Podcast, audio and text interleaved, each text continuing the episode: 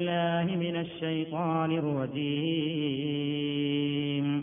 والذين لا يدعون مع الله إلها آخر ولا يقتلون النفس التي حرم الله ولا يقتلون النفس التي حرم الله إلا بالحق ولا يزنون.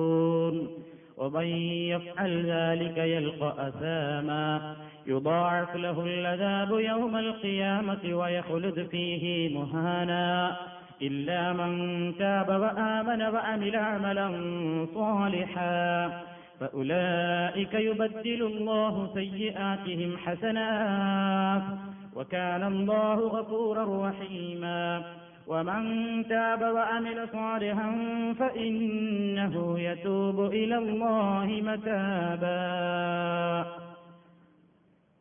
സ്നേഹമുള്ള സഹോദരിമാരെ വിശ്വാസിനികളെ സൂറത്തുൽ ഫുർഖാനിലെ അവസാന ഭാഗത്ത് വന്ന വചനങ്ങളെ വിശദീകരിക്കുകയാണ് ഏതാനും ക്ലാസുകളിലൂടെ സത്യവിശ്വാസികൾ അതല്ലെങ്കിൽ ഇബാദുർ റഹ്മാൻ. റഹ്മാനായ പരമകാരുണികനായ അള്ളാഹുവിന്റെ ദാസന്മാർ അടിമകൾ. ആ അടിമകൾക്കുണ്ടായിരിക്കേണ്ടുന്ന വളരെ നിർബന്ധമായ അല്ലെങ്കിൽ അത്യാവശ്യമായ ഗുണങ്ങളെ സംബന്ധിച്ചാണ് ഈ വചനങ്ങളിലൂടെ അള്ളാഹു സുധാനഹൂവത്താല പഠിപ്പിക്കുന്നത്. പരമകാരുണികനായ അള്ളാഹുവിന്റെ ദാസന്മാരുടെ ഗുണങ്ങൾ. മൂന്ന് കാര്യങ്ങൾ നമ്മൾ പറഞ്ഞു കഴിഞ്ഞു. ഒന്നാമതായി പറഞ്ഞത് മൂന്ന് അഞ്ച് കാര്യങ്ങൾ നമ്മൾ പറഞ്ഞു. ഒന്ന് അവർ വിനയമുള്ളവരായിരിക്കും എന്നാണ്. അഹങ്കാരം തൊട്ടു തീണ്ടാത്ത കാപ്പട്യമില്ലാത്ത വിനയത്തിന്റെയും സ്വഭാവ മഹിമയുടെയും ആളുകളായിരിക്കും പരമകാരുണികന്റെ ദാസന്മാർ. രണ്ടാമതായി പറഞ്ഞത് അവരോട് വിവേകമില്ലാത്ത ആളുകൾ വിഡ്ഢികൾ വർത്തമാനത്തിന് വന്നാൽ അവർ പറയുന്ന അതേ നാണയത്തിൽ തിരിച്ചടി നൽകാതെ ആത്മസംയമനം പാലിക്കുകയും ക്ഷമ കൈക്കൊള്ളുകയും ചെയ്തുകൊണ്ട് ഇങ്ങോട്ട് ചീത്ത വിളിക്കുന്നവരെയും പരിഹസിക്കുന്നവരെയും അതേ രൂപത്തിൽ നേരിടാതെ നന്മയുടേതായ വഴികളിലൂടെ നേരിട്ടുകൊണ്ട് രംഗം ശാന്തമാക്കുന്ന ആളുകൾ. ഇവരും റഹ്മാനായ അള്ളാഹുവിന്റെ ദാസന്മാർ എന്ന വിശേഷണത്തിന് അർഹരാണ്. മൂന്നാമതായി നമ്മൾ വിശദീകരിച്ചത് അവർ അവരുടെ രാത്രികളിൽ പടച്ചതമ്പുരാന്റെ മുമ്പിൽ വിനയത്തോടുകൂടി റുക്കോഴിലും സുജൂതിലും നൃത്തത്തിലുമൊക്കെയായി കഴിച്ചുകൂട്ടി ധാരാളമായി അവർ റബ്ബിനെ ഓർക്കുന്ന പ്രകൃതക്കാരായിരിക്കും എന്നതായിരുന്നു. നാലാമതായി നമ്മൾ വിശദീകരിച്ചത് അവർ നരകാഗ്നിയെ സംബന്ധിച്ച് വല്ലാത്ത ഭയമുള്ളവരായിരിക്കും എന്നതായിരുന്നു. നരകത്തിന്റെ ഭീകരതകളും നരകത്തിൽ എറിയപ്പെട്ടാൽ അനുഭവിക്കാനിരിക്കുന്ന പ്രയാസങ്ങളും പരിശുദ്ധ ഖുർആാനിലൂടെയും തിരുസുന്നത്തിലൂടെയും മനസ്സിലാക്കുകയും അതിന്റെ അടിസ്ഥാനത്തിൽ അത്തരം ഗൗരവമുള്ള ആ നരകാഗ്നിയിലേക്ക് റബ്ബേ നീ ഞങ്ങളെ എടുത്തെറിയരുതേ എന്ന് നിരന്തരമായി ആത്മാർത്ഥമായി പ്രാർത്ഥിക്കുന്നവരുമായിരിക്കും പരമകാരുണികന്റെ ദാസന്മാർ എന്നാണ് അള്ളാഹു നാലാമതായി പറഞ്ഞത്. അഞ്ചാമത്തെ വിശേഷണം അള്ളാഹു പറഞ്ഞത് ആവശ്യമുള്ള സന്ദർഭങ്ങളിൽ പിശുക്ക് കാണിക്കാതെ സൽക്കർമ്മങ്ങളുടേതായ വഴിയിൽ യഥാർത്ഥമായ പ്രതിഫലത്തെ മോഹിച്ചുകൊണ്ടവർ ചെലവഴിക്കാൻ മടി കാണിക്കുകയില്ലെന്നും അവരുടെ ജീവിതത്തിൽ ആഡംബരവും ധൂർത്തും അനാവശ്യ ചെലവുകളും ഒഴിവാക്കുന്ന സ്വഭാവക്കാരായിരിക്കും അവർ എന്നാണ് അഞ്ചാമതായി അള്ളാഹു താല പറഞ്ഞത്. ഇത് കഴിഞ്ഞ ക്ലാസ്സിനെ സംബന്ധിച്ചുള്ള ഒരു ചെറിയ അവലോകനം മാത്രമാണ്. ചുരുക്കി പറഞ്ഞതാണ്. ആറാമത്തെയും ഏഴാമത്തെയും എട്ടാമത്തെയും കാര്യം അള്ളാഹു സുധാനഹൂവത്താല പറഞ്ഞിരിക്കുന്നത് والذين لا يدعون مع الله إلها آخر ولا يقتلون النفس التي حرم الله إلا بالحق ولا يزنون ومن يفعل ذلك يلقى أثاما يضاعف له العذاب يوم القيامة ويخلد فيه مهانا والذين ഇബാദുർ റഹ്മാനായ പരമകാരുണികനായ അള്ളാഹുവിന്റെ ദാസന്മാർ. അവർ എങ്ങനെയുള്ളവരാണ്?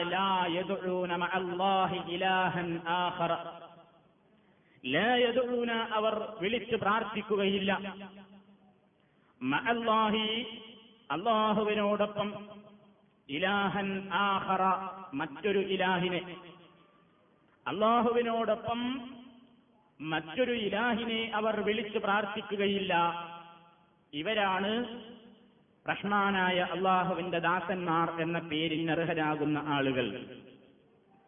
രണ്ടാമതായി പറഞ്ഞത്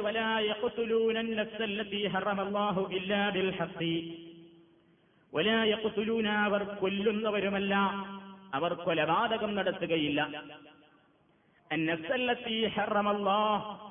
അള്ളാഹു സുബാനഹൂവത്താല പവിത്രമായി കണക്കാക്കിയ ശരീരങ്ങളെ അവർ കൊല്ലുകയില്ല. ഇല്ലാതിൽ ശക്തി ന്യായമുണ്ടെങ്കിലല്ലാതെ. പിന്നീട് പറയുന്നത് വലായസ്നൂൻ അവർ വ്യഭിചരിക്കുകയില്ല എന്നാണ്. ഇങ്ങനെ മൂന്ന് ഗുണങ്ങളാണ് ഈ വചനങ്ങളിൽ അള്ളാഹു സുബാനഹൂവത്താല എടുത്തു പറഞ്ഞിരിക്കുന്നത്. ആദ്യമായി അള്ളാഹു പറഞ്ഞത് വല്ലതീനലായതുകൂന അള്ളാഹ് ഈ തെറ്റുകളൊക്കെ ചെയ്യുന്ന ആളുകൾ. പടച്ചവൻ പറഞ്ഞത് ആരെങ്കിലും ഈ മൂന്ന് കാര്യങ്ങളും ചെയ്താൽ ഷിർക്ക് ചെയ്യുക കൊലപാതകം നടത്തുക വ്യഭിചരിക്കുക ഈ മൂന്ന് മഹാപാതകങ്ങൾ ആരെങ്കിലും ചെയ്താൽ അവൻ കണ്ടുമുട്ടേണ്ടി വരും അസാമ ഏറ്റവും വലിയ ശിക്ഷ. യുദാഫുലഹുല്ലതാബു അവന് ഇരട്ടി നൽകപ്പെടും.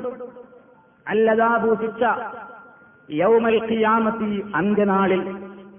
വയഹുലുദ് ഫീഹി ആ ശിക്ഷയിൽ അവൻ ശാശ്വതവാസിയായിരിക്കും മൊഹാന നിന്യനായി അവൻ അതിൽ കഴിച്ചുകൂട്ടേണ്ടി വരും.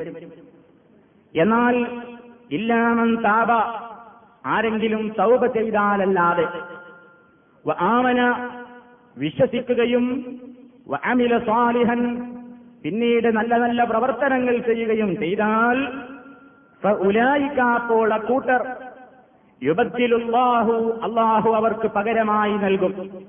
സയ്യാത്തിഹിം അവരുടെ തിന്മകളെയെല്ലാം അള്ളാഹു കാല മാറ്റിയിട്ട് ഹസനാത്തിൻ നന്മകൾ അതിന്റെ സ്ഥാനത്ത് അള്ളാഹു അവർക്ക് പ്രദാനം ചെയ്യും. അള്ളാഹു റഹീമ. അള്ളാഹു അത്യധികം പൊറുക്കുന്നവനും കരുണയുടെ കടലുമാണ് വമൻ താപ വഅമില സാലിഹ ആരെങ്കിലും തൗബ ചെയ്ത് മടങ്ങുന്നു എങ്കിൽ സാലിഹൻ നല്ല നല്ല പ്രവർത്തനങ്ങൾ പിന്നീട് കാഴ്ചവെക്കുന്നു എങ്കിൽ നിശ്ചയമായും അവൻ അള്ളാഹുവിലേക്ക് അവൻ മടങ്ങിയിരിക്കുന്നു. മതാബ ശരിയായ നിലക്കുള്ള മടക്കം. ഇതാണ് സഹോദരിമാരെ ഇന്ന് ഞാൻ നിങ്ങളെ കേൾപ്പിക്കാൻ ഉദ്ദേശിച്ച വചനങ്ങൾ. റഹ്മാനായ അള്ളാഹുവിന്റെ ദാസന്മാർക്ക് ദാസിമാർക്കുണ്ടായിരിക്കേണ്ടുന്ന ഗുണങ്ങളാണ് പറയുന്നത്. അഞ്ചെണ്ണം നിങ്ങൾ പഠിച്ചു കഴിഞ്ഞു. ആറാമത്തെ കാര്യമായി എന്ന് പറയുന്നത് ആഹറ അള്ളാഹുവിനോടൊപ്പം മറ്റൊരു ഇലാഹിനോടവർ പ്രാർത്ഥിക്കുകയില്ല. ഒരു മനുഷ്യന്റെ ജീവിതത്തിൽ ഏറ്റവും കൂടുതൽ അവൻ സൂക്ഷിക്കേണ്ടുന്ന ഒരു മഹാപാതകമാണ് ശിർക്ക് എന്ന് പറയുന്നത്. അള്ളാഹുവിനെ ആരാധിക്കുന്ന ആളുകളിൽ നിന്നും ഇത് സംഭവിക്കാം എന്നാണ് ഈ വചനം നമുക്ക് പഠിപ്പിച്ചു തരുന്നത്. കാരണം റഹ്മാനായ അള്ളാഹുവിന്റെ ദാസന്മാരെ പറ്റിയാണല്ലോ നമ്മൾ പറയുന്നത്. അവരുടെ അഞ്ച് ഗുണങ്ങൾ മേലെ പറയുകയും ചെയ്തു. എന്നിട്ടാണ് അള്ളാഹു തല ആറാമത്തെ ഗുണമായിട്ട് പറയുന്നത് വല്ലതീനലായ ഈ ഗുണങ്ങളൊക്കെയുള്ള ആളുകളിൽ നിന്ന് തന്നെ അഥവാ വിനയമുള്ള നിസ്കരിക്കുന്ന അതേപോലെ തന്നെ നല്ല നല്ല സ്വഭാവങ്ങളൊക്കെ കാഴ്ചവെക്കുന്ന ആളുകളിൽ നിന്ന് തന്നെയും ചിലപ്പോൾ ശിർക്ക് സംഭവിക്കാൻ കാരണമുണ്ട്. അള്ളാഹുവിനെ ആരാധിക്കുകയും അവനോട് പ്രാർത്ഥിക്കുകയും ചെയ്യുന്ന ആളുകൾ മറ്റു പലരോടും പ്രാർത്ഥിക്കുവാൻ ചാൻസുകളുണ്ട് സന്ദർഭങ്ങളുണ്ട്. അങ്ങനെ ആരെങ്കിലും പെട്ടുപോകുന്നുവെങ്കിൽ അവൻ സൂക്ഷിക്കണം. അവർ റഹ്മാനായ അള്ളാഹുവിന്റെ ദാസന്മാരെന്ന വിശേഷണത്തിന് യോഗ്യരല്ല. ലാ അള്ളാഹ് അള്ളാഹുവിനോടൊപ്പം അവൾ വിളിച്ച് പ്രാർത്ഥിക്കുകയില്ല. ഇലാഹൻ ആഹറ വേറൊരു ഇലാഹിനെ. എന്താണ് ആ പറയുന്നത് അല്പം മനസ്സിരുത്തണം.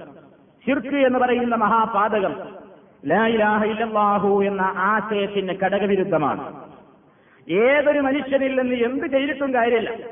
ഒരാൾ നിസ്കരിക്കുന്നുണ്ട് ജക്കാത്ത് കൊടുക്കുന്നുണ്ട് അയാൾ ഹജ്ജ് കർമ്മം നിർവഹിച്ചിട്ടുണ്ട് നോമ്പനുഷ്ഠിക്കുന്നുണ്ട് വിക്രി ചെല്ലുന്നുണ്ട് സ്വലാത്ത് ചെല്ലുന്നുണ്ട് നല്ല നല്ല കാര്യങ്ങളൊക്കെ ചെയ്യുന്നുണ്ട് പക്ഷേ ശിർക്ക് ചെയ്യും മനുഷ്യൻ എന്താ ഈ ഇടയ്ക്ക് പറത്തോനോടല്ലാത്തവരോടൊക്കെ വിളിച്ച് പ്രാർത്ഥിക്കും. ആപത്ത് വന്നാൽ സങ്കടം വന്നാൽ പലരെയും വിളിച്ച് സഹായം തേടും ബദിനീങ്ങളെ എന്റെ കുട്ടിക്ക് അസുഖമാണ് രക്ഷിക്കണം. മമ്പർത്ത തങ്ങളെ കാക്കണം. ഉത്തംപള്ളിയിലെ കാരണവരെ എന്നെ രക്ഷിക്കണം.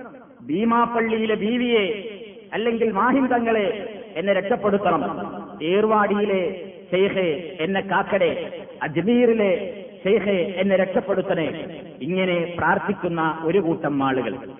അള്ളാഹു സുബാനഹൂവത്തായ ആദരിച്ചിട്ടുള്ള ആളുകളായിരുന്നാൽ പോലും അവരെയൊന്നും നമ്മൾ വിളിച്ചു പ്രാർത്ഥിക്കുവാൻ പാടില്ല എന്നുള്ളത് ഇസ്ലാമിലെ കർശനമായ നിയമമാണ്.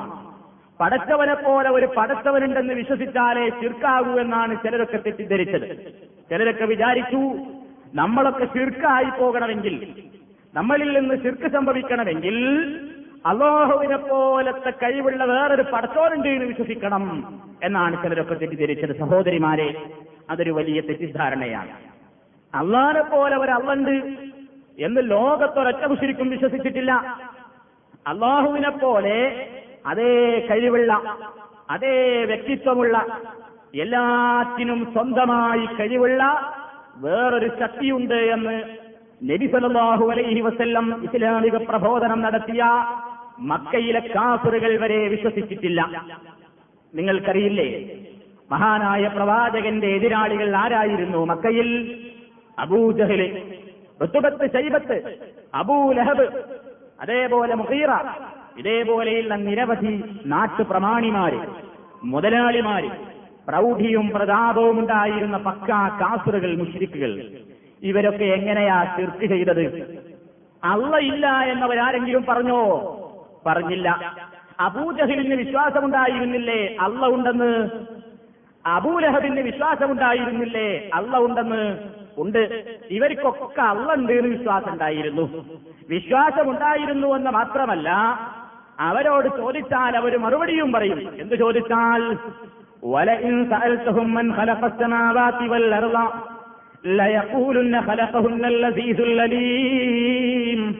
ആകാശഭൂമികളെ അല്ലയോ മുഷിരിക്കുകളെ കാഫറുകളെ നിങ്ങളിപ്പോൾ നിവസിച്ചു കൊണ്ടിരിക്കുന്ന ഈ പ്രപഞ്ചത്തെ ആകാശഭൂമികളടങ്ങുന്ന ഈ പ്രപഞ്ചത്തെ പടച്ചവൻ ആരാണെന്ന് ചോദിച്ചാൽ അവരെല്ലാം പറഞ്ഞിരുന്ന മറുപടി എന്താ?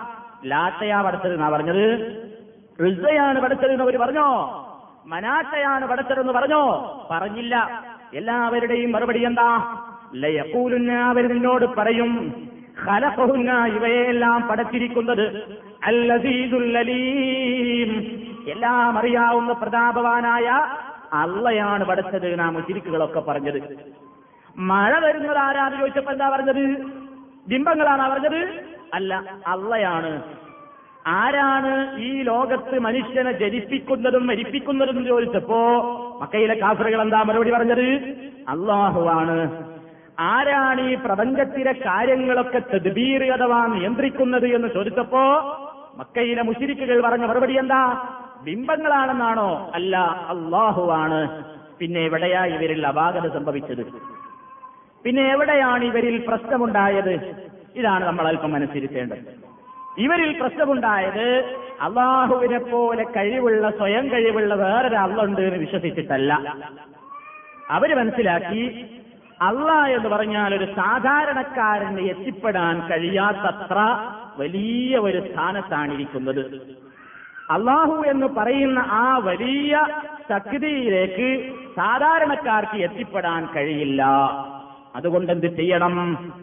അതുകൊണ്ട് ചെയ്യാനുള്ളത് സാധാരണക്കാരായ നമ്മളൊക്കെ ഇവിടെയുള്ള മഹാത്മാക്കളായ ലാത്ത ഉസ്സ ഹുബുലുല്ലാല മനാത്ത ഇവരോടൊക്കെ പറഞ്ഞിട്ട് അവർ അള്ളഹാനോട് പറഞ്ഞിട്ട് നമ്മുടെ കാര്യം നേടിത്തരും. അങ്ങനെ അവരെ ഇടയാളന്മാരായി ശുപാർശക്കാരായിട്ട് നമ്മെ അവർ രക്ഷപ്പെടുത്തിക്കൊള്ളും എന്ന് വിശ്വസിക്കുകയാണ് മക്കയിലെ മുശിരിക്കുകൾ ചെയ്തത്. അങ്ങനെ അവർ ലാത്തക്ക് സുജൂത് ചെയ്തു. ഉസ്സയുടെ വിഗ്രഹത്തിന്റെ ചുറ്റും തവാഹു ചെയ്തു. ഇബ്രാഹിം നബിയുടെ വിഗ്രഹത്തിന് വേണ്ടി അവരെന്ത് ചെയ്തു? കാളയെയും അതേപോലെ തന്നെ ഒട്ടകത്തെയും ആടുമാടുകളെയും ഒക്കെ അറുത്തു നേർച്ചയാക്കി. അവിടെ പോയി കാര്യങ്ങൾ തേടി പ്രയാസങ്ങൾ അവരുടെ മുമ്പാകെ അവതരിപ്പിച്ചു. ഇന്നലെക്കുള്ള കുറെ ആരാധനാ ചടങ്ങുകൾ ചെയ്തപ്പോ മുഹമ്മദ് നബി സല്ലാഹു വസല്ലം പറഞ്ഞു ഇതൊന്നും ചെയ്യാൻ പാടില്ല. അല്ലാതെ ലാത്തയാണ് ലോകം പടച്ചത് ബിംബങ്ങളാ ലോകം പടച്ചത് എന്നുള്ള വിശ്വാസം മുഷിരിക്കുകൾക്ക് ഉണ്ടായിട്ടില്ല. നമ്മുടെ ചില ആളുകളുടെയും ഏതാണ്ട് അവസ്ഥ ഏതാണ്? അള്ളാഹുവിൽ വിശ്വാസം ചെയ്ത് പറയും ലായിലാഹില്ലാ മുഹമ്മദ് റസൂൽ എന്നൊക്കെ പറയപ്പോ ബാഗ് കൊടുക്കുമ്പോ പറയും അത്തഹിയാത്ത് ചെല്ലുമ്പോ പറയും കുട്ടികളെ താരാട്ട് ചെല്ലുമ്പോ പറയും വണ്ടി വലിക്കുമ്പോ പറയും ഭിക്ഷയാചിക്കുമ്പോ പറയും എല്ലാ സ്ഥലത്തും ലായിലാഹില്ലൊക്കെ പഞ്ചൊന്നുമില്ല പക്ഷേ അവരെന്ത് ചെയ്യുന്നു? അള്ളാഹു അല്ലാത്തവരെയും വിളിച്ചു പ്രാർത്ഥിക്കുന്നു. വിഷമങ്ങോട്ട് വന്നാൽ വിളിച്ചു പ്രാർത്ഥിക്കുന്നത് ആരെയാണ്? മഹാന്മാരായ പ്രവാചകന്മാരെയും മൗലിയാക്കന്മാരെയുമാണ്. ഒരു നിലക്കും അത് മുസ്ലിമിന് പാടില്ല. ഒരു നിലക്കും പാടില്ല. അള്ളാഹുവിനോടല്ലാതെ ഒരാളോട് പ്രാർത്ഥിക്കുക എന്നുള്ളത് ഒരു സത്യവിശ്വാസിയിൽ നിന്നുണ്ടാകുവാൻ പാടില്ല തന്നെ. ആരോടും പ്രാർത്ഥിച്ചുകൂടാ. നമ്മൾ എന്ത് ചെയ്യുന്നറിയോ? ആദ്യമായിട്ട് ഇവിടുന്ന് നമ്മുടെ മക്കളൊക്കെ ഇവിടെ വന്ന് നന്നായാൽ അല്ലെങ്കിൽ നന്നാകാൻ വേണ്ടി തന്നെ നമ്മൾ നാട്ടിൽ നിന്ന് നമ്മുടെ മക്കളെ എയർപോർട്ടിൽ നിന്ന് ഇങ്ങോട്ട് യാത്രയയക്കുമ്പോ സാധാരണ മാതാപിതാക്കൾ എന്താ ചെയ്യൽ? ഉടനെ നേർച്ചയാക്കും. ഏത് ജില്ലക്കാരാണെങ്കിൽ ആ ജില്ലയിലെ പ്രാദേശിക ജാറത്തിലേക്കായിരിക്കും നേർച്ച. അല്ലെങ്കിൽ അവിടെ അറിയപ്പെടുന്ന ഔലിയ ആരാണെങ്കിൽ ആ ദർഗയുടെ പേരിലായിരിക്കും നേർച്ച. എയർപോർട്ടിൽ നിന്ന് കയറുമ്പോൾ തന്നെ എന്താ? തള്ളയുടെയും തന്തയുടെയും മനസ്സിൽ എന്താണ്? എന്റെ മോന് നന്നായി അവിടെ പ്രയാസമില്ലാതെ അവിടെ എത്തി. ഒരു തരക്കേടില്ലാത്തൊരു ജോലിയൊക്കെ കിട്ടി. ആദ്യത്തെ ശമ്പളം കൂടി കിട്ടിയാൽ ഞാൻ ഭീമാപ്പള്ളിയിലെ ഓർ അവിടെ പോയിട്ടൊന്ന് ജാറം മൂടും. അല്ലെങ്കിൽ ഒരു കുത്തുബിയത്ത് ഞാൻ നടത്തിക്കോളാം. ഒരു കുത്തുബിയത്ത് ഞാൻ നടത്തിക്കോളാം. ആദ്യത്തെ ശമ്പളം കിട്ടിയാൽ നാട്ടിലെ പരിപാടി എന്താ? കുത്തുബിയത്തിയല്ല എന്തായി കുത്തുബിയത്ത് എന്ന് പറഞ്ഞാല് ഷെയ്ഖ് മുഹീദ്ദീൻ അബ്ദുൽ ഖാദർ ജീലാനിനെ വിളിച്ച് പ്രാർത്ഥിക്കുകയാണ് ഷെയ്ഖ് മുഹീദ്ദീൻ അബ്ദുൽ ഖാദർ ജീലാനിനോട് പറയാണ് യാ സയ്യിദി സനദി غوثي ويا مددي كن لي ظهيرا على الأعداء بالمدد مجير عرضي وخذ بيدي مدى مددي خليفة الله فينا محي الدين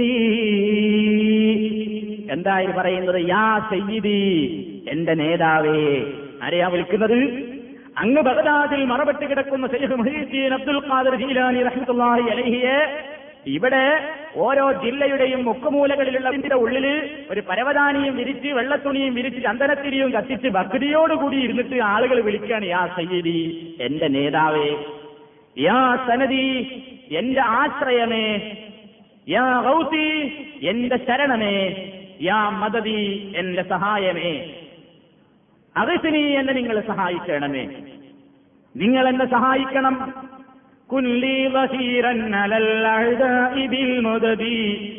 അങ്ങയുടെ സഹായം എനിക്ക് എപ്പോഴും കിട്ടിക്കൊണ്ടിരിക്കണം. അങ്ങ് മുജീറ ഇറുതി എന്റെ അഭിമാനത്തിന്റെ സംരക്ഷകനാണ്. എന്റെ എല്ലാം എല്ലാം അങ്ങെന്നാണ്. അതുകൊണ്ട് എന്റെ എല്ലാ ആശകളും ഏത് ആശ നിറവേറാനാണ് ഞാൻ ഈ കുത്തുബിയത്ത് ചൊല്ലാൻ നേർച്ചയാക്കിയതെങ്കിൽ ഷെയ്ഖ് മുഹീദ്ദീൻ തങ്ങളെ നിങ്ങൾക്കതറിയാം. ഏതുപോലെ എന്റെ മനസ്സിന്റെ ഉള്ളിലെ രഹസ്യങ്ങളെല്ലാം അങ്ങ് ബഗദാദിലെ കബറിൽ കിടന്നുകൊണ്ട് അങ്ങ് കാണുന്നുണ്ട് ഏതുപോലെ? കുപ്പി അകത്തുള്ള വസ്തുവിനെ പോലെ. കാണാൻ ഞാൻ നിങ്ങളുടെ കൽബകം എന്നോവർ. കണ്ണിൽ കാണാത്തതും കൽബകത്തുള്ളതും. കൺകൊണ്ട് കണ്ട് പോൽ കാട്ടി പറഞ്ഞോവർ. ബഗ്ദാദിൽ കിടന്നുകൊണ്ട് മൊഹീദ്ദീൻ ഷെയ്ഖ് ലോകത്തിന്റെ മുക്കുമൂലകളിലുള്ള മുഴുവൻ മനുഷ്യന്മാരുടെയും കൽബകത്തിന്റെ ഉള്ളിലെ മുഴുവൻ കാര്യങ്ങളും ഒരു കുപ്പിക്കകത്ത ദ്രാവകത്തെ നമ്മളൊക്കെ പുറമെ നിന്ന് എങ്ങനെ നോക്കിക്കാണുമോ അതേപോലെ നോക്കിക്കണ്ടുകൊണ്ടിരിക്കുകയാണെന്ന വിശ്വാസത്തോടു കൂടി വീട്ടിൽ നിന്ന് ഭക്തിയോടുകൂടി ഇരുന്നിട്ട് ചൊല്ലുകയാണ് എന്താന്നിട്ട് വിളിക്കുന്നത്? മൃതി ഷെയ്ഖിനെ വിളിക്കുകയാണ് എത്ര തവണയാ വിളിക്കുന്നത് ഒരു തവണ വിളിച്ചാൽ പോരാ ഒമയ്യുനാദി സിബി അൽഫം ബിഖൽവതിഹി അസ്മം ബിഹിമ്മതിഹി صرما لغزوته بعد الصلاة اثنتي عشرة من ركعة مع الفواتح والإخلاص بالخضراء أجبته مسرئا من أجل دعوته فليدع يا عبد القادر محي الدين ആരെങ്കിലും എന്നെ ആയിരം വട്ടം വിളിച്ചാൽ ഒറ്റത്തിരുന്നു കൊണ്ട് എന്നെ ആരെങ്കിലും ആയിരം വട്ടം വിളിച്ചാൽ അവന്റെ വിളിക്കുത്തരം ഞാൻ ഉടനെ തന്നെ കൊടുക്കുമെന്ന് മൊഹീജി ഷേഖ് പറഞ്ഞിട്ടുണ്ട് എന്ന് പറഞ്ഞിട്ട് ഷെയ്ഖ് മൊഹീജി തങ്ങളെ വിളിക്കുകയാണ് ഈ വീടുകളിൽ എത്തി യാ ഗൗസു യാ മുഹിയദ്ദീൻ അബ്ദുൽ ഖാദർ ജീലാനി ആയിരം വട്ടാ വിളിക്കുന്നത് ആയിരം വട്ടം വിളിക്കുകയാണ് നമ്മൾ മുസ്ലിംമാരെ ശമ്പളം കൊടുത്ത് വരുത്തിയിട്ട് ഒരാളെ കൊണ്ട് ആയിരം വിളിക്കാൻ ആളെ കിട്ടൂല എന്ന് കണ്ടപ്പോ പത്താളെ വിളിച്ച് നൂറെണ്ണം വീതിക്കും അല്ലെങ്കിൽ നൂറാളെ വിളിച്ച് പത്തെണ്ണം വീതിക്കും. എന്നിട്ട് വിളിക്കണം. വിളിച്ചാലെന്താ? മൊഹീദ്ദി ഷേഖ് ഉടനെ ഉത്തരം ചെയ്യും. തന്നെയുമല്ല എന്നോട് പറയുമ്പോൾ മൊഹീദ്ദി ഷേഖ് ആ സദസ്സിലാണ് ഹാജരാകുന്ന നമ്മൾ വിശ്വസിക്കുന്നത്. അവിടെ ഹാജരാകുമെന്നാണ് ഹാജരാകാൻ വേണ്ടിയിട്ട് നമ്മുടെ നാട്ടിലൊക്കെ പണ്ട് എനിക്കൊക്കെ ഓർമ്മയുണ്ട്. ഞങ്ങളുടെ പ്രദേശത്തൊക്കെ ഈ ഒരു മരപ്പലകയിന്മേൽ പൊടി വിതറും അരിപ്പൊടി. അരിപ്പൊടി ഇങ്ങനെ വിതറിയിട്ട് കുത്തുബിയത് ചെല്ലുന്ന സദസ്സിന് നടുക്കിൽ കൊണ്ടുവന്ന് നോക്കും ഒരു വിളക്കാണ്ട് ഊതും. വിളക്കൂതിയിട്ട് ഇതൊക്കെ ചൊല്ലിക്കഴിയുമ്പോഴേക്ക് കാണാം ആ മരപ്പലകയുടെ മുകളിൽ ഒരു ചവിട്ടടിയുടെ അടയാളം. ഏതോ ഒരു ചൈത്താനാണ് ചവിട്ടുകയാണ് എന്നിട്ട് പറയുമെന്താ മൊയ്തീശേഖ് നമ്മൾ വിളി കേട്ടിട്ട് ഇവിടെ ഹാവറായിട്ടുണ്ട് ഇങ്ങനെയൊക്കെയുള്ള അന്ധവിശ്വാസങ്ങളായിരുന്നു നമ്മുടെ സമൂഹത്തിൽ ഉണ്ടായിരുന്നത് ഉണ്ടായിരുന്നത് എന്നല്ല ഇന്നും അത് നിലനിൽക്കുകയാണ്. എന്തിന്? ഗൾഫിൽ അള്ളാഹുവിന്റെ തൗഫീക്കോടുകൂടി വന്നിട്ട് ആദ്യമായിട്ട് ശമ്പളം കിട്ടിയാൽ പൊന്നാര ഉമ്മി ഉപ്പി നാട്ടിൽ മകന് വേണ്ടിയിട്ട് ചെയ്യുന്ന ഒരു പ്രധാന ചടങ്ങാണത്. അള്ള വെറുക്കുന്ന ഏറ്റവും വലിയ ശിർക്ക് ചെയ്യുക എന്നുള്ളത്. ഇത് പറയുമ്പോൾ ചിലരൊക്കെ വിചാരിക്കും ഷെയ്ഖിനെ കുറ്റം പറയാൻ ഇയാൾ. ഇത് മൊഹീത്ത് ഷെയ്ഖിനെ കുറ്റം പറയല്ല. മൊഹീദ്ദീൻ ഷെയ്ഖ് ജീവിച്ചിരിക്കുന്ന കാലത്ത് തന്റെ ശിഷ്യന്മാരോടൊക്കെ പറഞ്ഞതെന്താണ്? അല്ലയോ എന്റെ ശിഷ്യന്മാരെ നിങ്ങൾ അള്ളാഹുവിനെ അല്ലാതെ വിളിക്കരുതേ. പടച്ചവനോടല്ലാതെ നിങ്ങൾ പ്രാർത്ഥിക്കരുതേ. എന്ന് പഠിപ്പിച്ച മഹാനവറുകൾ മരിച്ചപ്പോ മുപ്പരെ തന്നെ വിളിച്ച് പ്രാർത്ഥിക്കാൻ തുടങ്ങി. ഏതുപോലെ? ഇബ്രാഹിം നബി എന്തിനാ തീയിലിടപ്പെട്ടത് എന്തിനാ ഇബ്രാഹിം നബിനെ വാപ്പ നാട്ടിൽ നിന്ന് പുറത്താക്കിയത് വീട്ടിൽ നിന്ന് പുറത്താക്കിയത്? ബിംബുണ്ടാക്കാൻ പാടില്ല എന്ന് പറഞ്ഞിട്ട് ബിംബത്തെ വിളിച്ച് പ്രാർത്ഥിക്കാൻ പാടില്ല എന്ന് പറഞ്ഞിട്ട് അങ്ങനത്തെ ഇബ്രാഹിം നബി മരിച്ചപ്പോഴും ആളുകൾ എന്തുണ്ടാക്കി? ആ ഇബ്രാഹിം നബിയുടെ തന്നെ ബിംബുണ്ടാക്കിയിട്ട് കഴവാലയത്തിന്റെ ഉള്ളിലാണ് കൊണ്ടുവന്ന് വെച്ചിട്ട് പൂജിക്കാൻ തുടങ്ങി. തന്നെ സംഭവം ഓരോരുത്തരും ജീവിച്ച കാലഘട്ടത്തിൽ അവർ പഠിപ്പിച്ച ആദർശം അവരാണ് മരിച്ചുപോയാൽ നേരെ കടകവിരുദ്ധം ചെയ്യുന്ന ഒരു സ്വഭാവം ചരിത്രത്തിൽ എവിടെ പരിശോധിച്ചു നോക്കിയാലും നമുക്ക് കാണുവാൻ സാധിക്കും. ഈ നിലയ്ക്ക് അള്ളാനെയും വിളിക്കും മറ്റുള്ളവരെയും വിളിക്കും. ഇവൻ ഇബാദ് റഹ്മാൻ എന്ന പേരിന് അർഹനല്ല. ഇവൻ യഥാർത്ഥ മുസ്ലിമല്ല. അള്ളാഹുവിന്റെ കൂടെ അവർ വിളിച്ച് അവർ വിളിച്ച് പ്രാർത്ഥിക്കുകയില്ല. ഇലാഹൻ ആഹറ മറ്റൊരു ഇലാഹിനെ മറ്റൊരു പർസോനെ എന്നല്ല അവിടെ പറഞ്ഞത്. മറ്റൊരു ഇലാഹ്. എന്താ ഇലാഹ് എന്ന് പറഞ്ഞ? മനുഷ്യന് ബുദ്ധിമുട്ടും പ്രയാസവും വിഷമൊക്കെ ഉണ്ടാകുമ്പോ അവൻ ഒരു അദൃശ്യമായ കാണാൻ കഴിയാത്ത ഒരു ശക്തിയെ വിളിച്ച് പ്രാർത്ഥിക്കുന്നുണ്ടെങ്കിൽ ആ ശക്തിക്കൊക്കെയുള്ള പേരാണ് ഇലാഹ്. അള്ളാഹിനെ വിളിക്കുമ്പോൾ നമ്മുടെ ഇലാഹ് അള്ളയായി. വേറൊരാളെയാണ് ഒരാൾ വിളിക്കുന്നതെങ്കിലോ ഒരാൾ വിളിക്കുകയാണ്. ഇപ്പൊ ഹിന്ദുക്കൾ വിളിക്കുകയാണ് ഗുരുവായൂരപ്പ. രക്ഷിക്കണേ. അപ്പൊ അവന്റെ ഇലാഹ് ഗുരുവായൂരപ്പനായി. വേറൊരാൾ വിളിക്കും ശബരിമല ശാസ്താവേ എന്നെ രക്ഷിക്കണേ. അപ്പൊ അവന്റെ ഇലാഹാര ശബരിമല ശാസ്താവ്. വേറൊരുത്തി വിളിക്കുന്നുവെന്ന് കന്യാമറിയനെ രക്ഷിക്കണേ. അവളുടെ ഇലാഹാര അവന്റെ ഇലാഹ് കന്യാമറിയം. വേറൊരാൾ വിളിക്കുന്നു കർത്താവായ യേശുവെ രക്ഷിക്കണേ. അവന്റെ ഇലാഹാര യേശു ക്രിസ്തു. വേറൊരാൾ വിളിക്കുന്നുണ്ട് മൊയ്ദി ശേഖെ രക്ഷിക്കണേ. അവന്റെ ഇലാഹപ്പാര മൊയ്ദി ശേഖ് വേറൊരാൾ വിളിക്കുന്നു മമ്പർത്ത തങ്ങളെ കാക്കണേ. അവന്റെ ഇലാഹപ്പാരാകും മമ്പർത്ത തങ്ങളായിട്ട് മാറും. ഇതെന്താ? ഇതെന്താണ് ഇങ്ങനെ വ്യത്യാസം വരാൻ കാരണം? അള്ളാഹു സുധാനഭൂവത്താല പറഞ്ഞിട്ടുണ്ട് ഒരാളെയും നിങ്ങൾ വിളിച്ചു പ്രാർത്ഥിക്കാൻ പാടില്ല. പ്രാർത്ഥന എന്ന് പറയുന്നത് വിവാദത്താണ് ആരാധനയാണ്. ആരാധന അള്ളാഹുവിനല്ലാതെ കൊടുക്കാൻ പാടില്ല. അത് ഞാനും നിങ്ങളൊക്കെ നിസ്കരിക്കുമ്പോൾ പറയുന്നുണ്ട്. അള്ളാഹുവിന്റെ മുമ്പിൽ കൈകെട്ടി നിന്നിട്ട് പതിനേഴ് വട്ടം നിർബന്ധമായും സുന്നത്ത് നിസ്കാരങ്ങളിൽ അല്ലാതെയും ഒക്കെ നമ്മൾ പറയുന്നത് എന്താ? ഇയ്യാക്കനഴുതു നിന്നെ മാത്രം ഞങ്ങൾ ആരാധിക്കുന്നു. നിനക്ക് മാത്രമേ ഞങ്ങൾ ഈ ബാധിച്ചിട്ടുള്ളൂ അത് പറഞ്ഞ് എതിരാവാൻ പാടില്ല. പിന്നെ നമ്മൾക്ക് സാധാരണയായ പ്രശ്നങ്ങളിലൊക്കെ നമുക്ക് പലരോടും സഹായം തേടേണ്ടി വരും. എനിക്കൊരു പത്ത് രൂപ കടം വേണം. ഉള്ള നിങ്ങളുടെ കയ്യിൽ നിന്ന് സഹായം ചോദിക്കേണ്ടി വരും. റേഷൻ ഷാപ്പിൽ പോയിട്ട് അരി മേടിക്കേണ്ടി വരും. വീട് പണിയെടുക്കാൻ കഴിവുള്ള വീട് പണിക്കാരനോട് സഹായം തേടേണ്ടി വരും. ഡോക്ടർ എടുക്കൽ രോഗശമനത്തിന് വേണ്ടി സഹായം തേടേണ്ടി വരും. ഇതൊക്കെ സാധാരണഗതിയിൽ മനുഷ്യന്മാരെ അങ്ങും ഇങ്ങൊക്കെ ചെയ്യുന്ന സഹായ ചട്ടങ്ങളാണ്. ഇത് ഇസ്ലാം അനുവദിച്ചതാണ്. ഇതിൽ തെറ്റൊന്നുമില്ല. നേരെ മറിച്ച് സാധാരണ കഴിവിൽപ്പെടാത്ത മനുഷ്യരെ കൊണ്ട് കഴിയാത്ത അത്തരത്തിലുള്ള പാപങ്ങൾ അത്തരത്തിലുള്ള സഹായക്കേട്ടങ്ങൾ അള്ളാഹുവിനോടല്ലാതെ ചെയ്യാൻ പാടില്ല. ഡോക്ടറെ അടുത്ത് പോയി. ഡോക്ടർക്ക് എന്താ ചെയ്യാൻ പറ്റുക? അയാൾക്ക് മരുന്ന് കുറിച്ച് തരാൻ പറ്റും.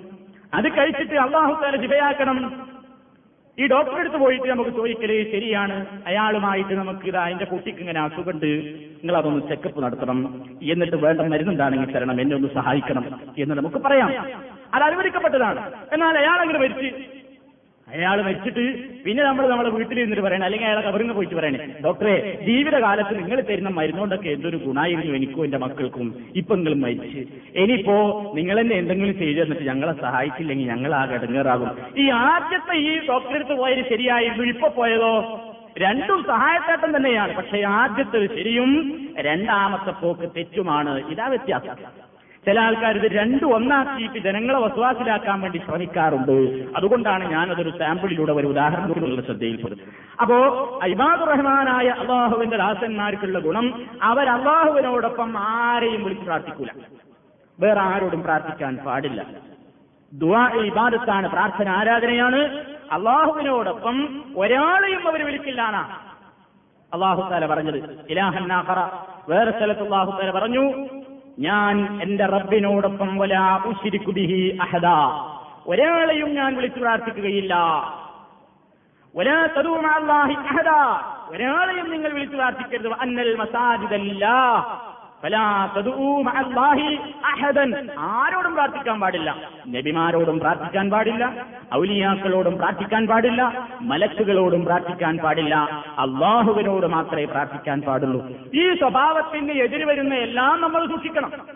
എല്ലാം വേണം സൂക്ഷിക്കാം പലരും വിചാരിക്കുന്നത് പലർക്കും നമ്മെ രക്ഷിക്കാനും ശിക്ഷിക്കാനും ഒക്കെ കഴിയുമെന്നാണ്. അന്ധവിശ്വാസങ്ങൾ മാരണങ്ങൾ. കൂടോത്രം എന്ന പേരിൽ സിഹർ എന്ന പേരിൽ മട്ടും മാരണവും എന്ന പേരിൽ അതേപോലെ തന്നെ കള്ളികളും കളങ്ങളും ഒക്കെ വരച്ചിട്ട് മനുഷ്യന്മാരെ ഫിത്തിനയിലാക്കുന്ന ആളുകൾ. അതേപോലെ തന്നെ മറഞ്ഞ കാര്യം അറിയാൻ സാധിക്കുമത്രേ ബീവിമാർക്കെന്ന് വിചാരിച്ചിട്ട് ബീവിമാരുടെ അടുത്തേക്ക് പോയിട്ട് മറഞ്ഞ കാര്യം അറിയാൻ വേണ്ടി പോകുന്ന കൂടുതലും സ്ത്രീകളാണ് പെണ്ണുങ്ങൾ. അവർക്കാണിത് വല്ലാത്തൊരു വിഷമം. അതുകൊണ്ട് എവിടെ പോയാലും മകൻ ഗൾഫിൽ അപ്പൊ എന്താ മോന്റെ സ്ഥിതി? എവിടെയാ പോയി ചോദിക്കുന്നത്? അത് ഇവിടെ കബറിങ്ങ പോയിട്ട് ചോദിക്കണം എന്റെ മോന്റെ സ്ഥിതി ഇപ്പൊ എന്താണ്? അല്ലെങ്കിൽ പുത്തമ്പള്ളിയിലെ ഓരടുത്ത് പോയി ചോദിക്കാണ്. അല്ലു പാപ്പ എന്റെ മോനിപ്പോ വല്ല ജോലി ആയിട്ടുണ്ടോ? എന്താണ് പോന്റെ സ്ഥിതി? ഇതൊന്ന് നന്നാകാൻ വേണ്ടി നിങ്ങളൊന്ന് പറയണം. എന്നിട്ട് അവിടെ ഇരുന്ന് കുറെ കരഞ്ഞ അവിടുത്തെ കൊടിയൊക്കെ എടുത്തൊന്ന് മുത്തി അവിടുന്ന് വെള്ളം അവിടുന്ന് വെള്ളമൊക്കെ ഒന്ന് കറാമത്ത് ചാർജിട്ട് വെള്ളമൊക്കെ ഒന്ന് എടുത്ത് അവിടുത്തെ എണ്ണയ്ക്ക് ഒന്ന് എടുത്ത് തലയിലും കൂത്തൊക്കെ ഒന്ന് പുരട്ടി പെട്ടിയിൽ പത്ത് രൂപയിട്ട് ഒരു യാസീൻ കെട്ട് അവിടെ നേർച്ചയാക്കിയിട്ട് അതും അഴിച്ച് വളരെ സന്തോഷത്തോടു കൂടിയാ നമ്മൾ അവിടുന്ന് മടങ്ങിപ്പോരുക അപ്പോഴേക്കോ അപ്പോഴേക്ക് നമ്മുടെ പോക്കറ്റിലെ പൈസയും നേരാണ്ട് കാലിയായിട്ടുണ്ട് ഹൃദയത്തിലെ രായിലാഹയിലുള്ളയും ഏതാണ്ട് തീർന്നുണ്ടാകും ഇതാണ് അവസ്ഥ.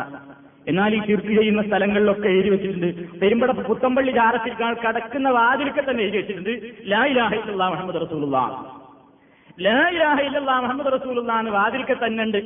അതിന് നേരെ എതിരാണ് താഴ്ച നടക്കുന്നത്. ഏതുപോലെ സിഗരറ്റിന്റെ വാക്ക് നോക്കിയിട്ടില്ലേ നിങ്ങൾ?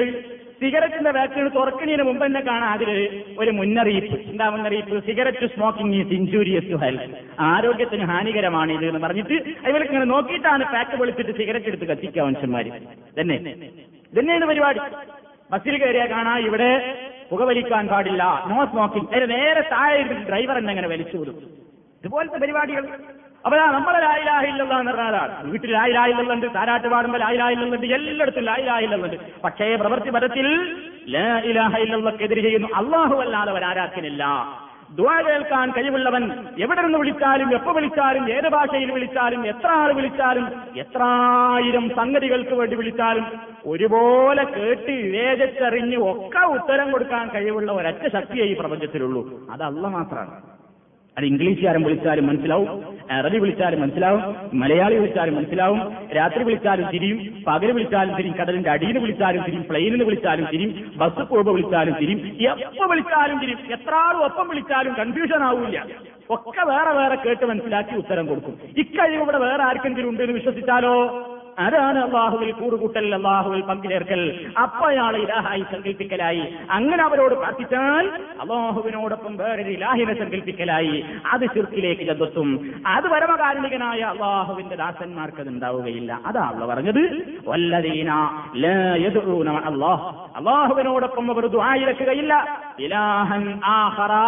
വേറെ ഒരു ഇലാഹിനോട് അവർ പ്രാർത്ഥിക്കുകയില്ല. അടുത്തത് എന്താ പറഞ്ഞത്? ഞാൻ ചുരുക്കുകയാണ്. ഒരുപാട് വിശദീകരിക്കേണ്ടതാണ് സൗഹീദി അതുകൊണ്ട് ഞാൻ അതിലേക്ക് കൂടുതൽ പ്രവേശിക്കുന്നില്ല. ചുരുക്കി പറഞ്ഞുകൊണ്ട് മാത്രം. വിശാലമായി നിങ്ങൾ പിന്നീട് പഠിക്കുക. പിന്നീട് അള്ളാഹുത്തല പറയുന്നത് ഏഴാമത്തെ ഗുണം.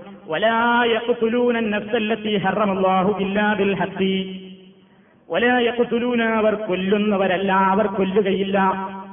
പരമകാരുണികനായ ബാഹുന്ദരാസന്മാരുടെ ഗുണം പറയുകയാണ് അവർ കൊല്ലുകയില്ല. അന്നഫ്സല്ലത്തി ഹറമല്ലാ. അള്ളാഹു താല ആദരവാക്കി കൽപ്പിച്ചിരിക്കുന്ന ഒരൊറ്റ ശരീരത്തെയും അവർ കൊന്നുകളയുകയില്ല ഇല്ലാതിൽ ഹത്തി ന്യായമുണ്ടെങ്കിലല്ലാതെ. എന്താ അള്ളാഹു താല ഇവിടെ പറഞ്ഞത്? രണ്ട് കാര്യങ്ങൾ. ഒന്ന് അവർ കൊല്ലുകയില്ല. എന്തിനെ കൊല്ലൂല? അള്ള പവിത്രമാക്കിയ ശരീരത്തെ കൊല്ലൂല. അള്ളാഹു താല ഏറ്റവും വലിയൊരു വാല്യൂ മൂല്യം കൽപ്പിച്ചിട്ടുള്ള ഒരു സാധനമാണ് മനുഷ്യന്റെ ജീവൻ. ജീവന് വലിയ വിലയാണ് ഇസ്ലാം കൽപ്പിച്ചിട്ടുള്ളത്. അതുകൊണ്ട് തന്നെ ഒരാളും മറ്റൊരാളുടെ ജീവനെ ഹനിക്കാൻ പാടില്ല. ജീവൻ എന്ന് പറയുന്നത് പടച്ചോൻ തന്നതാണ്. അത് നശിപ്പിക്കാൻ ഒരാളുടെ ജീവനെയും നശിപ്പിക്കാൻ നമുക്ക് അനുവദനീയമല്ല. അങ്ങനെ കൊന്നാലോ? കൊല്ലൽ അനുവദനീയമായ ചില ന്യായങ്ങളുണ്ട്. ശിർക്കിൽ അനുവദനീയമായ ഒന്നുമില്ല. എന്നാൽ കൊല്ലൂല എന്ന് പറഞ്ഞപ്പോ അള്ള പറഞ്ഞു ഇല്ലാതിൽ ഹത്തി ന്യായം തന്നെ കൊല്ലാം എന്താണ് ഈ ന്യായം? നബി സല്ലാഹു അലൈഹി വസ്ലം വിശദീകരിച്ചു. മൂന്ന് ന്യായങ്ങളുണ്ടെങ്കിൽ ഒരാളെ കൊന്നുകളയാം. ഒന്നാമത്തെ ന്യായം സയ്യിബുസ്ദാനി വിവാഹിതനായ വിചാരി ഉണ്ടെങ്കിൽ അയാളെ കൊല്ലാം. രണ്ടാമത്തെ അള്ളാഹുവിന്റെ പ്രവാചകൻ പറഞ്ഞത് ഒരാളെ കൊന്നവനെ പകരം കൊല്ലാം. ഒരാളെ കൊന്നില്ലേ? അയാളെ പകരം ആണെങ്കിൽ ഇയാളെയും എന്ത് ചെയ്യാം? കൊല്ലേണ്ടതാണ്. മൂന്നാമത്തത് വൽ മുസാരിഖുൽ ജമാ താരിഖുൽ ദീനിഹി. ഒരാൾ തന്റെ മതത്തിൽ നിന്ന് പുറത്തു പോയിട്ട് മുർത്തദ്ദാകുക അവനെയും കൊല്ലൽ അനുവദനീയമാണ് ഈ നിലക്കുള്ള ന്യായപ്രകാരമല്ലാതെ നേർക്ക് നേരെ യുദ്ധം ചെയ്യുമ്പോൾ ശത്രുവിനെ കൊല്ലാം ഇതൊന്നുമല്ലാതെ ന്യായമുണ്ടെങ്കിലല്ലാതെ ഒരാളും ഒരു ശരീരത്തെയും കൊല്ലാൻ പാടില്ല ഒരു സത്യവിശ്വാസിയിൽ നിന്ന് ഒരാളെ കൊല്ലുക എന്ന പരിപാടി ഉണ്ടാവില്ല മറ്റൊരാളെ കൊല്ലാൻ പാടില്ല അങ്ങനെ കൊന്നുകളയുന്നതിന് ഇസ്ലാമിൽ ഒരുപാട് കടുത്ത ശിക്ഷയാണ് ومن قتل مؤمنا خطأ ومن قتل مؤمنا متعمدا فجزاؤه جهنم خالدا فيها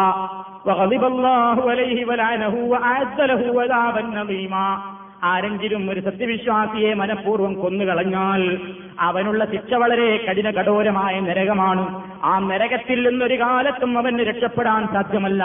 അള്ളാഹുവിന്റെ കോപം അവന്റെ മേലുണ്ടാകും. അള്ളാഹുവിന്റെ ശാപവും ഉണ്ടാകും. കാലാകാലം ദുരിതത്തിലുള്ള ശിക്ഷയായിരിക്കും അവൻ അനുഭവിക്കേണ്ടി വരിക എന്ന് അള്ളാഹുക്കാരെ ഓർമ്മപ്പെടുത്തി. അബദ്ധത്തിൽ കൊന്നാൽ പോലും കടുത്ത പ്രായശിത്തം അയാൾ ചെയ്യണമെന്നാണ് ഇസ്ലാമിന്റെ നിയമം. ഇന്ന് രക്തത്തിന് വല്ല വിലയുണ്ടോ? ഒരു മനുഷ്യന്റെ രക്തത്തിന് ഇസ്ലാം കൽപ്പിച്ച വില എത്രയാണ്?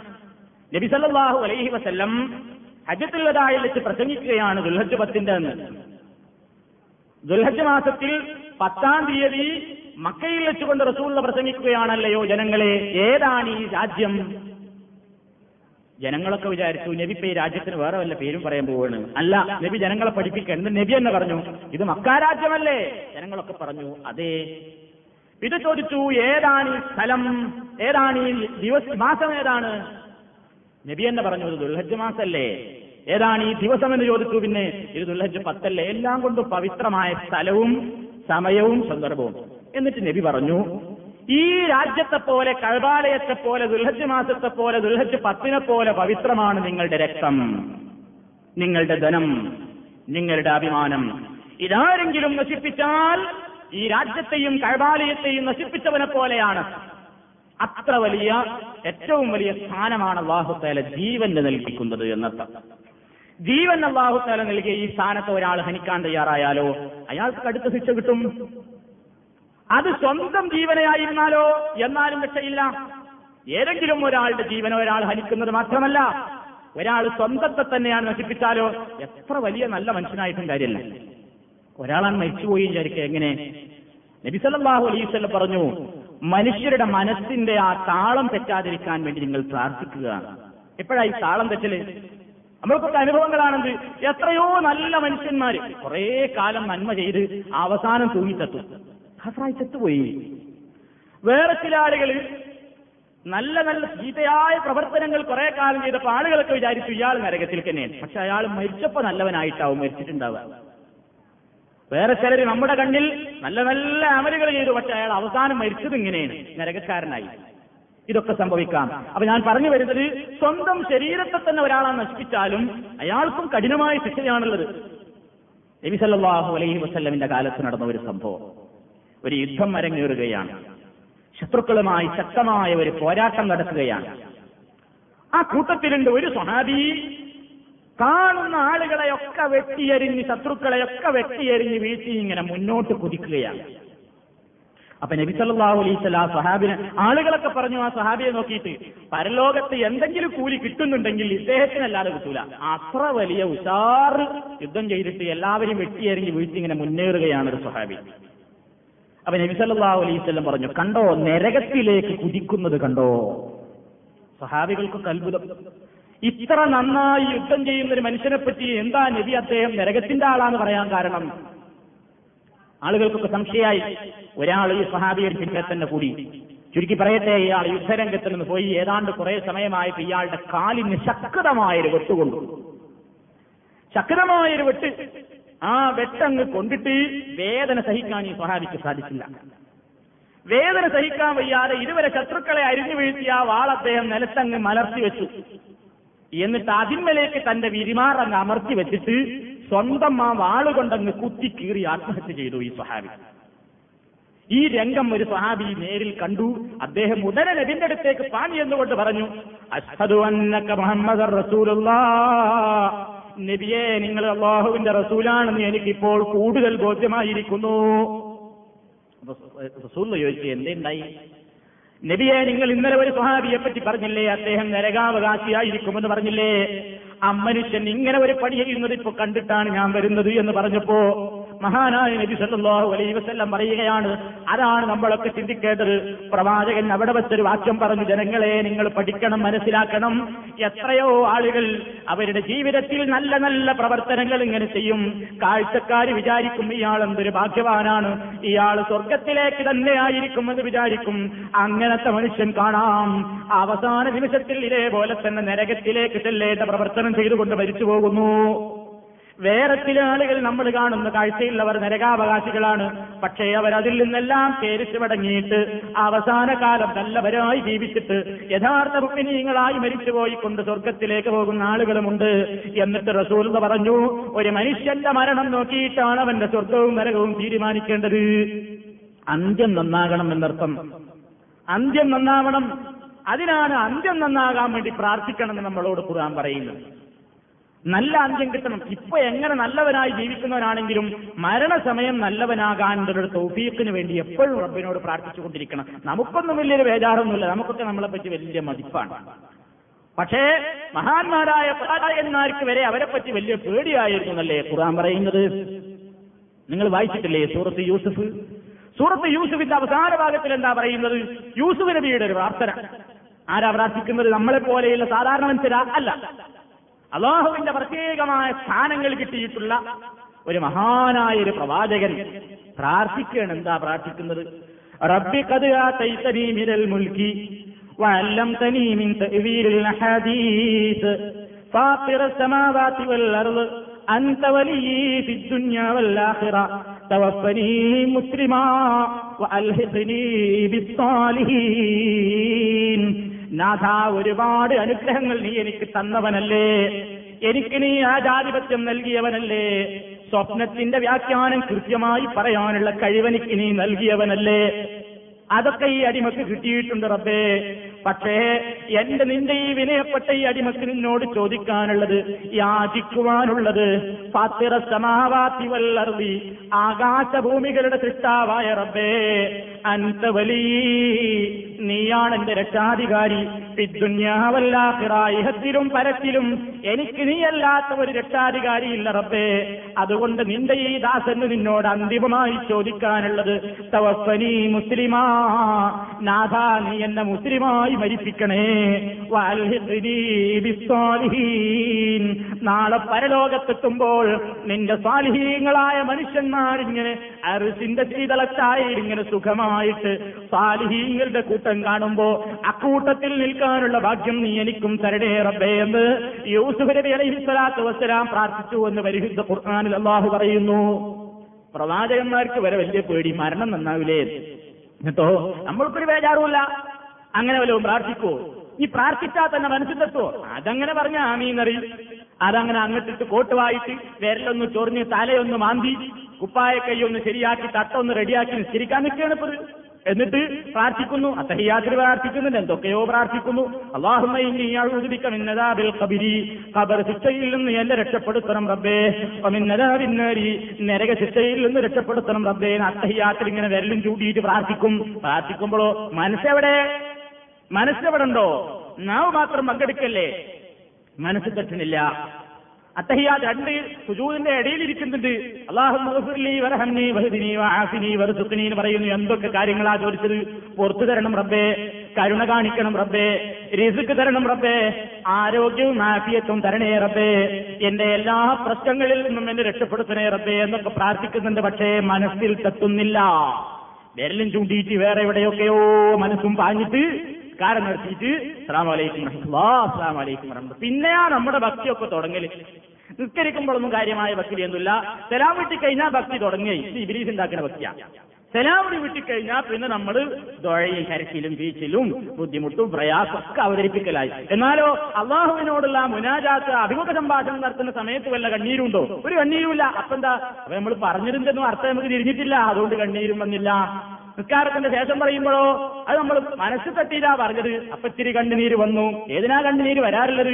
ദുന്യാവിനെ പറ്റി ചോദിക്കുമ്പോ ആഹൃത്തെ പറ്റി ചോദിച്ചിട്ട് കണ്ണുനീര് വരലുണ്ടോ? ഇല്ല. രോഗമുണ്ട്. പഠിച്ചവനെ എന്റെ രോഗം ഒന്ന് ശിവയാക്കാൻ അത് പറയുമ്പോ വിഷമുണ്ടാവും എന്നെ കബർന്ന് രക്ഷപ്പെടുത്തണേ ഇറപ്പേ നരകത്ത് രക്ഷിക്കണേ ഇറപ്പേ ഒരുപാട് ശില്പങ്ങൾ ഞാൻ ചെയ്തു പോയിട്ടുണ്ട് പഠിച്ചവനെ എന്നെ രക്ഷപ്പെടുത്തണം എന്ന് പറയുമ്പോ അള്ളാഹുവിനെ ഓർത്തുകൊണ്ട് കണ്ണിൽ നിന്ന് കണ്ണുനീര് നമുക്ക് വരാറുണ്ടോ സഹോദരിമാരെ? മഹാനായ നബി സല്ലല്ലാഹു അലൈഹി വസല്ലം പറഞ്ഞു അർഷിന്റെ ശീതളച്ചായയിൽ നാളെ പരലോകത്ത് ഏഴു കൂട്ടം ആളുകൾക്ക് റബ്ബ് തണലിട്ടിട്ടുമ്പോൾ വേറെ ഒരാൾക്കും തണലില്ലാത്ത ആ ദിവസത്തിൽ തണലിച്ചു കൊടുക്കുന്ന ഏഴാമത്തെ വിഭാഗം റജുലുൻ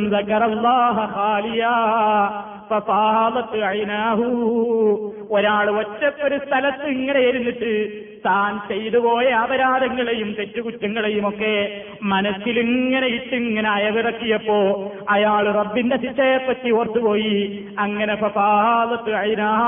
അയാളുടെ രണ്ട് കണ്ണിൽ നിന്നും കണ്ണുനീരൊഴുകിയെങ്കിൽ അത്തരത്തിലുള്ളത് മഹാഭാഗ്യമാണ്. റബ്ബിനെ ഓർത്തുകൊണ്ട് കരയാൻ കഴിയുക എന്നുള്ളത് ഒരു സൗഭാഗ്യമാണ്. അങ്ങനത്തെ കണ്ണുകളില്ലേ? അക്കണ്ണുകളും നരകാദ്യം ഒരിക്കലും ഒരിടത്തൊത്തുചേരുകയില്ല എന്ന് നബി സല്ലല്ലാഹു അലൈഹി വസല്ലം പറയുന്നു. അതിനാണ് സാധിക്കേണ്ടത്. അതാണ് യഥാർത്ഥമായ ഈമാൻ. അപ്പൊ ഈ നിലയ്ക്ക് ഞാൻ പറഞ്ഞു വരുന്നത് അള്ളാഹു പവിത്രമായി കണക്കാക്കിയിട്ടുള്ള ഈ ജീവനെ ഒരാൾ നശിപ്പിച്ചു കളയുക എന്നുള്ളത് ഒരിക്കലും അള്ളാഹു തല കർശനമായ ഭാഷയിൽ വിലക്കുകയല്ലാതെ ഒരിക്കലും അനുവദിച്ചു തന്നിട്ടില്ല. അതുകൊണ്ട് തന്നെ സ്വന്തം കൊല്ലുന്നതും മറ്റുള്ളവരെ കൊല്ലുന്നതും ഒക്കെ തെറ്റന്നെയാണ്. അതേപോലെ തന്നെ ഈ ആയത്തിന്റെ വിശദീകരണത്തിൽ നബി സല്ലാഹു അലൈ വസല്ലം പറഞ്ഞു. പ്രവാചകനോട് ചോദിച്ചു നബിയെ ഏറ്റവും വലിയ പാപം ഏതാ?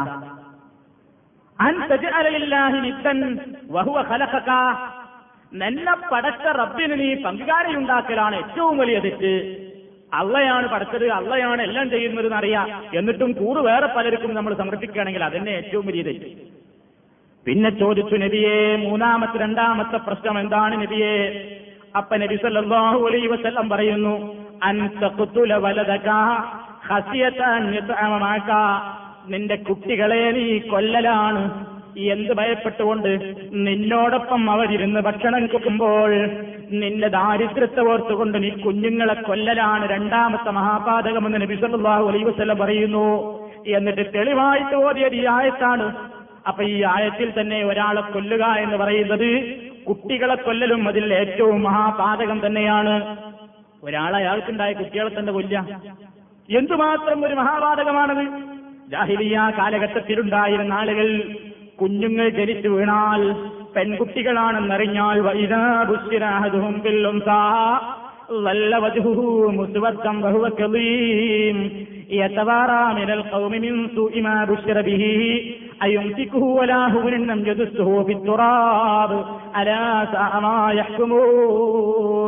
അവർക്ക് പെണ്ണാണ് കുട്ടിയെന്നറിഞ്ഞാൽ ആ കുട്ടിയെ അവർ ജീവരോട് കൂടി കുഴിച്ചു മൂടുന്ന സമ്പ്രദായമായിരുന്നു ഉണ്ടായിരുന്നത്. അതേപോലെ തന്നെ വേറെയും കുട്ടികളെ ദാരിദ്ര്യം ഭയന്നുകൊണ്ടും അവർ കൊന്നുകളഞ്ഞിരുന്നു. അത് ജാഹിലിയ കാലത്തെ ആചാരമായിരുന്നെങ്കിൽ ഇന്ന് കാലഘട്ടം മാറി സഹോദരിമാരെ നമ്മളൊക്കെ ഇന്ന് എന്താ ചെയ്യുന്നത്? കുട്ടികൾ വേണ്ട. കുട്ടികൾ വേണ്ട എന്നുള്ള മുദ്രാവാക്യാണ് പണ്ടെല്ലാവരും പറഞ്ഞ് നാം രണ്ട് നമുക്ക് രണ്ട്. ഇപ്പൊ പറഞ്ഞ് നാം ഒന്ന് നമുക്കൊന്ന്. ഇപ്പൊ എത്തിപ്പോകുന്നത് മാറ്റതയൊന്നുമില്ലാത്ത വിവാഹമാവട്ടത് അവ ആർക്കും കുട്ടികളൊന്നും വേണ്ട. ഇത് ഇവന്റെ ഉമ്മയും പാപ്പയും ഉപ്പാപ്പിയും ഒക്കെ വിചാരിച്ചിരുന്നെങ്കിൽ ഇവൻ ഈ ലോകം വെളിച്ചം കാണൂല എന്നുള്ളത് വേറെ കാര്യം. ഇതാ മനുഷ്യന്മാരുടെ അവസ്ഥ. പിന്നെയോ ഇന്ന് ജനങ്ങൾ കുട്ടികളെ ഇങ്ങോട്ട് പ്രസവിച്ച് പുറത്തു വരാനുള്ള സൗകര്യം വരെ കൊടുക്കുന്നില്ല. ഉള്ളിൽ വെച്ച് തന്നെ കശാപ്പ് നടത്തുക. ഉള്ളിൽ വെച്ച് തന്നെ അങ്ങ് കൊന്നുകളയാം അതിനെന്താ പരിപാടി? ചില ക്ലിനിക്കുകളുടെ മുമ്പിലൊക്കെ ബോർഡുകളാണെന്താ? അഞ്ഞൂറ് അഞ്ഞൂറ് രൂപ മുടക്കി അഞ്ചു ലക്ഷം ലാഭിക്കുക. സുന്ദരമായ ഒരു മുദ്രാവാക്യം. എന്താണ്? ഗുണപരിശോധന എന്ന ഓമന പേരിടുകയാണ്. എന്നിട്ടോ ഗർഭം തുടങ്ങി തന്നെ ഉജാപ്പള്ളിയും മറ്റും കൂടി പോവുകയാണ്. എന്തിനാ? ടെസ്റ്റ് ചെയ്യാൻ എന്താ ടെസ്റ്റ് ഉള്ളിലുള്ള കുഞ്ഞെന്താണ് മനസ്സിലാവണം. എന്നിട്ടെന്താ? പേര് എന്തൊക്കെയാണ്? അല്ല ഉള്ളിലുള്ള ഒരു പെൺകുട്ടിയാണോ? നപ്പ തന്നെ കൊല്ലണം. അതിനെന്താ അഞ്ഞൂറ് രൂപ ചെലവുള്ളൂ ടെസ്റ്റിന്. അപ്പൊ അവിടുത്തെ ബോർഡിൽ എന്താ വെച്ചത് അഞ്ഞൂറ് രൂപ മുടക്കി അഞ്ചു ലക്ഷം ലാഭിക്കുക. എന്താ ഈ അഞ്ഞൂറ് രൂപ എടുത്ത് ടെസ്റ്റ് എടുത്തിട്ട് കുട്ടി വേണ്ടാന്ന് പറഞ്ഞാൽ കൊന്നേക്ക്? അപ്പൊ നിങ്ങൾക്ക് അഞ്ചു ലക്ഷം ലാഭല്ലേ? എന്താ ഇക്കുട്ടി ഇങ്ങോട്ട് പെൺകുട്ടിയായിട്ട് വളർന്നു വലുതായി? കെട്ടിക്കാൻ പ്രായമായിട്ട് കാറും നൂറും പണ്ടവും പറമ്പും സ്വർണവും എല്ലാം കൂടി കഴിഞ്ഞ് ലക്ഷങ്ങൾ സീതനാണ് കൊടുത്തിട്ട് ഈ കുട്ടി പരിങ്ങാണ്ട് ഇറങ്ങൂല.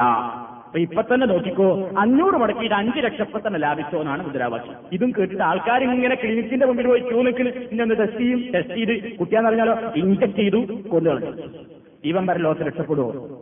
ഇവൻ രക്ഷപ്പെടുവോ? പുറത്തേക്ക് വന്ന കുട്ടിനെ കൊന്നാൽ മാത്രമല്ല കൊലപാതകമുള്ളത് അകത്ത് വെച്ച് കുഞ്ഞിനെ അകാരണമായി നശിപ്പിച്ചാലും കൊലപാതകത്തിന്റെ കുറ്റമാണ് റബ്ബുല്ലാലമി നിശ്ചയിച്ചിരിക്കുന്നത്. അതുകൊണ്ട് അള്ള പറഞ്ഞു ഒലാത്തും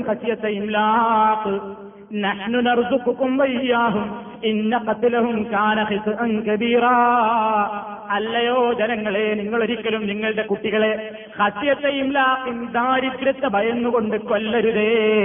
നിങ്ങൾക്കും അവർക്കുമൊക്കെ രിസുക്ക് നൽകുന്നത് ഞാനാണ്. എത്രയോ ആളുകൾ ഒന്നും രണ്ടും കുട്ടികളുള്ള കുടുംബങ്ങൾ തീരെ കുട്ടികളില്ലാത്ത ആളുകളും ഇവിടെ പരമദരിദ്രരായിട്ട് കഴിഞ്ഞുകൂടുമ്പോ എത്രയോ എട്ടും പത്തുമൊക്കെ മക്കളുള്ള വലിയ കുടുംബങ്ങൾ ഇവിടെ സമ്പന്നരായി കഴിയുന്നില്ലേ? അപ്പൊ മക്കളുണ്ടാ ഉണ്ടാകുന്നതും ഇല്ലാത്തതുമല്ല സമ്പത്തിന്റെയും ദാരിദ്ര്യത്തിന്റെയും മാനദണ്ഡം.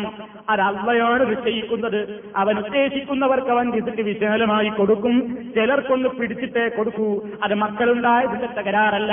അതുകൊണ്ടാണ് അള്ള പറഞ്ഞത് നിങ്ങൾക്കും അവർക്കുമൊക്കെ തിന്നാൻ തരുന്നത് ഞാനാണോ നിങ്ങളല്ല രുചിക്ക് തീരുമാനത് അതുകൊണ്ട് അപ്പേരിൽ നിങ്ങൾ കൊല്ലരുത്. അങ്ങനെ കൊലപാതകം നടത്തിയാൽ ഇന്ന കത്തിലവും കാനഹിത് അത് മഹാപാതകമായി പോകുമെന്ന് റബുല്ലാലമീൻ മുന്നറിയിപ്പ് നടത്തി. അത് ചെയ്യാൻ പാടില്ല. അങ്ങനെ ചെയ്തോൻ എന്താ? അങ്ങനെ ചെയ്താനുള്ള ശിക്ഷയാണെന്ന് പറഞ്ഞത്. അവൻ പാപത്തിൽ എത്തിച്ചേരും. മൂന്നാമത്തെ ഗുണം കൂടി പറഞ്ഞുകൊണ്ട് ഞാൻ അവസാനിപ്പിക്കുകയാണ്. വലായജനൂൻ അപ്പൊ സ്വന്തം കൊല്ലുകയില്ല. മറ്റൊരാളെ കൊല്ലുകയില്ല. ഒരു തരക്കും കൊലപാതകത്തിൽ അവൻ പങ്കെടുക്കുകയില്ല. മൂന്നാമത്തത് വലായജനൂൻ അവർ വ്യഭിചരിക്കുകയില്ല. അള്ളാഹുത്താര മഹാപാതകമായി കണ്ടിട്ടുള്ള ഒരു തെറ്റാണ്. വ്യഭിചരിക്കുകയില്ല വ്യഭിചാരത്തിലേക്ക് അടുക്കുകയുമില്ല. ആ വ്യഭിചാരത്തിന്റേതായ അടുക്കലുള്ള ലക്ഷണമായിട്ടാണ് ഇസ്ലാം കുറേ കാര്യങ്ങൾ പറഞ്ഞിട്ടുള്ളത് വേഷവിധാനം ഒരു പുരുഷന് ആകർഷണീയത തോന്നുന്ന നിലയ്ക്ക് അന്യപുരുഷനെ ആകർഷിക്കുന്ന നിലയ്ക്ക് ഒരു പെണ്ണ് പുറത്തിറങ്ങിയാൽ എന്താ ഇസ്ലാം പറഞ്ഞത്? അവൾ വേശ്യയാണ്. ഒരു അന്യപുരുഷനെ ആകർഷിക്കാൻ വേണ്ടി സുഗന്ധം ഉപയോഗിച്ചുകൊണ്ട് ഒരു പെണ്ണ് പുറത്തിറങ്ങിയാൽ എന്താ റസൂൽ പറഞ്ഞത്? സാനിയ അവൾ വേശ്യയാണ്. എന്തുമാത്രം മഹാപാതകമായിട്ടാണ് ഇസ്ലാം അതിനെ കാണുന്നത്.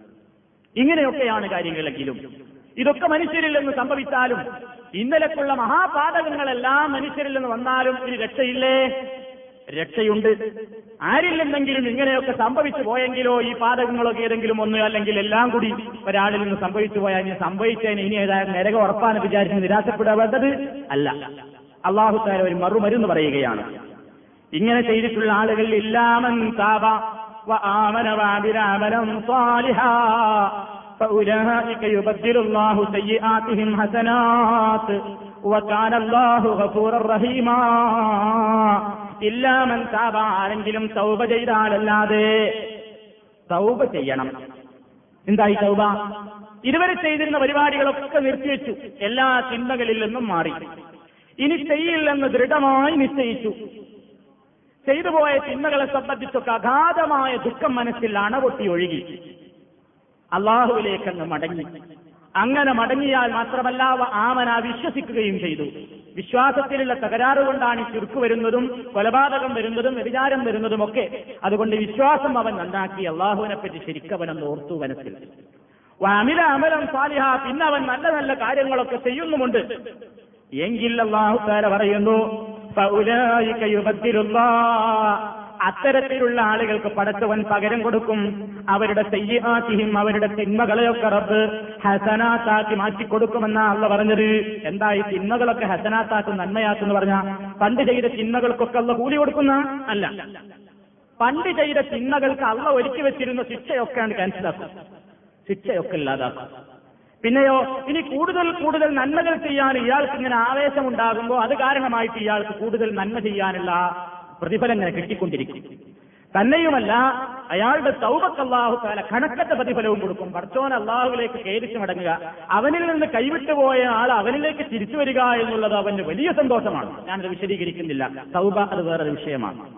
അള്ളാഹ് കാര്യം അള്ളാഹുവിനോട് കേരിച്ചു മടങ്ങുക എന്നുള്ളത്. അങ്ങനെ ചെയ്യുന്ന ആളുകൾക്ക് റഹീമ. അള്ളാഹു അത്യധികം പൊറുക്കുന്നവനാണ്. കരുണയുടെ കടലാണവൻ. നിരാശപ്പെടേണ്ടതില്ല. ഒന്നും കൂടി ഉറപ്പിച്ചു പറയുകയാണ്.